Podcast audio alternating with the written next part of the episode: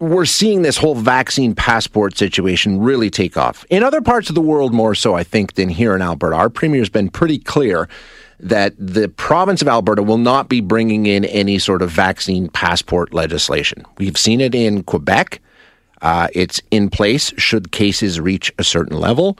Uh, Manitoba also doing some things. France uh, really went hard this week, and it led to uh, protests in the streets. Things got nasty yesterday.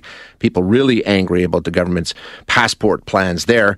Uh, so whenever this conversation comes up, people start talking about human rights and it's against the law and you can't do this. And but can you? Because some people are doing it, obviously. Uh, so let's get some idea how the legalities stand around these vaccine passports. What is allowed and what isn't under the law? And to do that, we're going to chat with um, Cara Zwibel, who is director of the Fundamental Freedoms Program at the Canadian Civil Liberties Association.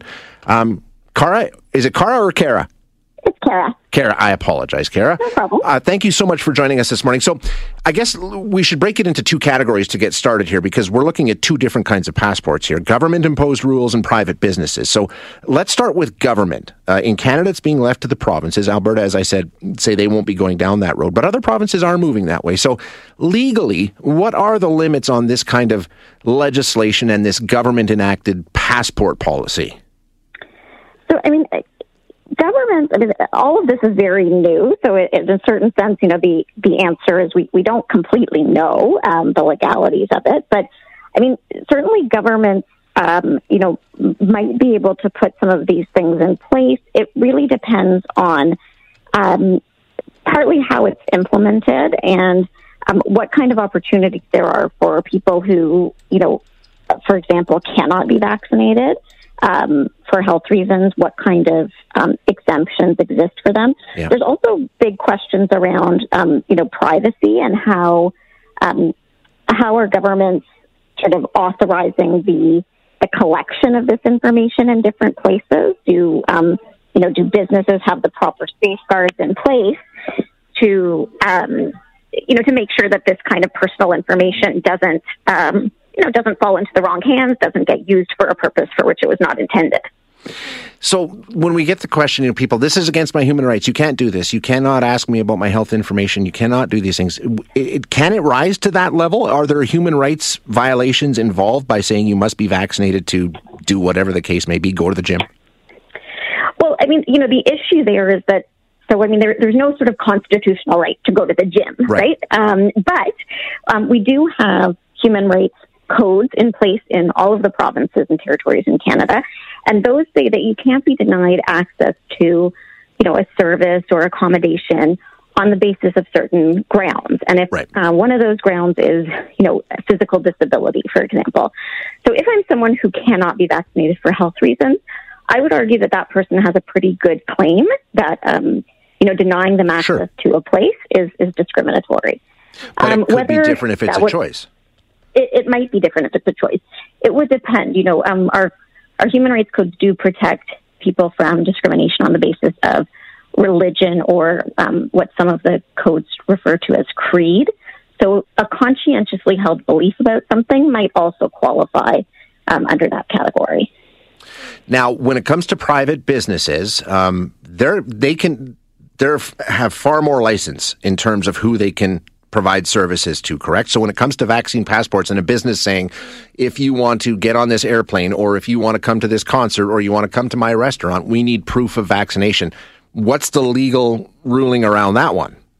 So it's still, I mean, they're still bound by these human rights codes. The difference with the with the government would be um, that the Charter of Rights also comes into play, and there might be a charter claim that uh, you know someone's right to uh, equality or to um, security of the person. For example, if you couldn't get into a, you know, any grocery stores, you might have right. a very good argument that um, this really puts you at risk. Um, but if you're talking about private businesses, they still have those same obligations under the Human Rights Code. They can't refuse service based on those prohibited grounds. And they'd also have to look at the relevant privacy laws and see, you know, how are we authorized to collect this information and um, do we have a good reason for collecting it, for? Um, and, and I think it is, you know, I, I know people have gotten sort of wrapped up in this discussion, but I think we really should be pausing and saying, what is it that we're trying to accomplish here? Um, is this really about the idea that I'm, I'm, you know, not safe unless I'm surrounded by people who are vaccinated, or is it that I will feel safer if I think everyone has been vaccinated? And I think it's much more about the latter than the former for many mm-hmm. people. And um, and to me, that's not a good reason to to ask invasive questions to collect personal information. Um, you know, we have to realize that there the risk of COVID is is there. The best protection for us individually is to be vaccinated, but we don't get to dictate what other people do with their bodies. And that, that applies in this case as it does in many other contexts. If you're struggling to lose weight, you've probably heard about weight loss medications like Wegovy or Zepbound, and you might be wondering if they're right for you. Meet PlushCare, a leading telehealth provider with doctors who are there for you day and night to partner with you in your weight loss journey. If you qualify, they can safely prescribe you medication from the comfort of your own home. To get started, visit plushcare.com slash weight loss. That's plushcare.com slash weight loss. Plushcare.com slash weight loss.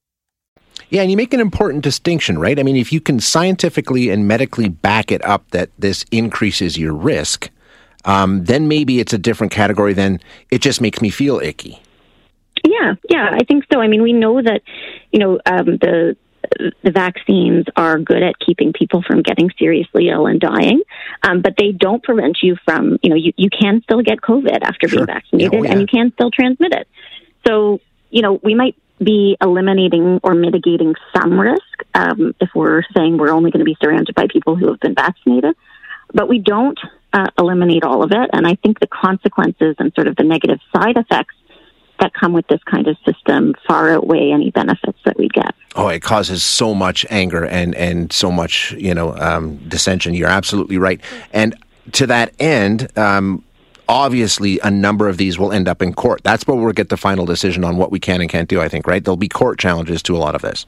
Yeah, I think so. I mean, I, I think that there will be, um, you know, if we see people being you refused access to, to places, and I'm sure that there will be challenges that will go forward. Right now, a lot, a lot of the talk is, is sort of just about what's possible to do, and, and there aren't a lot of people that are actually doing it. Even Manitoba, I mean, we've tried to get some information about exactly what's happening there and how it's working, and we we still don't have much information about how that's working. And I think there was even something uh, maybe last week that Manitoba was actually having trouble um, sort of facilitating the, the proof of vaccination for everyone. They had some sort of technical issue that was causing problems. So, um, you know, even there, I think there are. Um, this might be about the messaging again and trying to convince people to be vaccinated who are hesitant uh, more than about you know the actual implementation. Now, in some jurisdictions, we have seen it where it comes to employment. I know there's a health district in Texas that has said, "Hey, you can't work in our hospitals if you're not vaccinated." Same thing in France yesterday.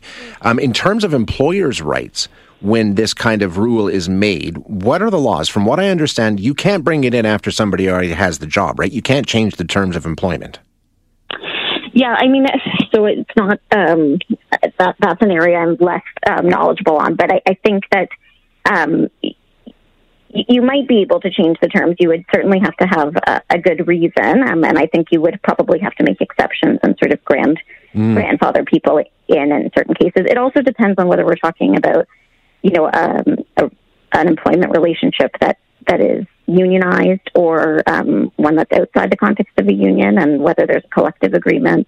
Um, I mean, some of these issues have come up in the healthcare context before um, with flu shots. So there have been hospitals that have tried to say, you know, um, all of our healthcare staff need to be vaccinated with a flu shot, or um, you know, or they need to take some alternative precautions. Um, and in some cases, labor arbitrators and labor boards have said, you know, no, this is not reasonable under the terms of the collective agreement. Um, you can, you know, you can change people's duties. You can um, tell people that they can't work when there is an active outbreak uh, if they're not vaccinated. But um, you know, labor boards have had things to say about that in the context of flu shots.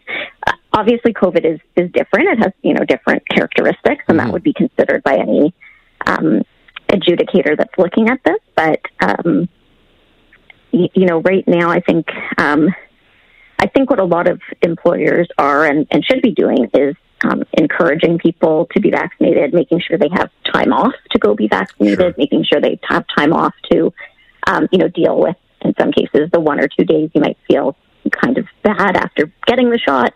Um, and, uh, you know, the, the healthcare context is for sure the most um, compelling argument where, where you would have probably the, the widest berth to say this is something that's really necessary because we're dealing with vulnerable people. Um, but but again, I don't think it's obvious that this is something that can be forced. You know, we do take the idea of bodily autonomy and personal choice um, seriously in the healthcare context for good reason, and and I think we need to continue to do that even with um, even with the vaccine. Okay, last one before I let you go here. And as you said, you know, we're seeing Manitoba put something in place, Quebec putting in something in place. We don't really know how it's going to work.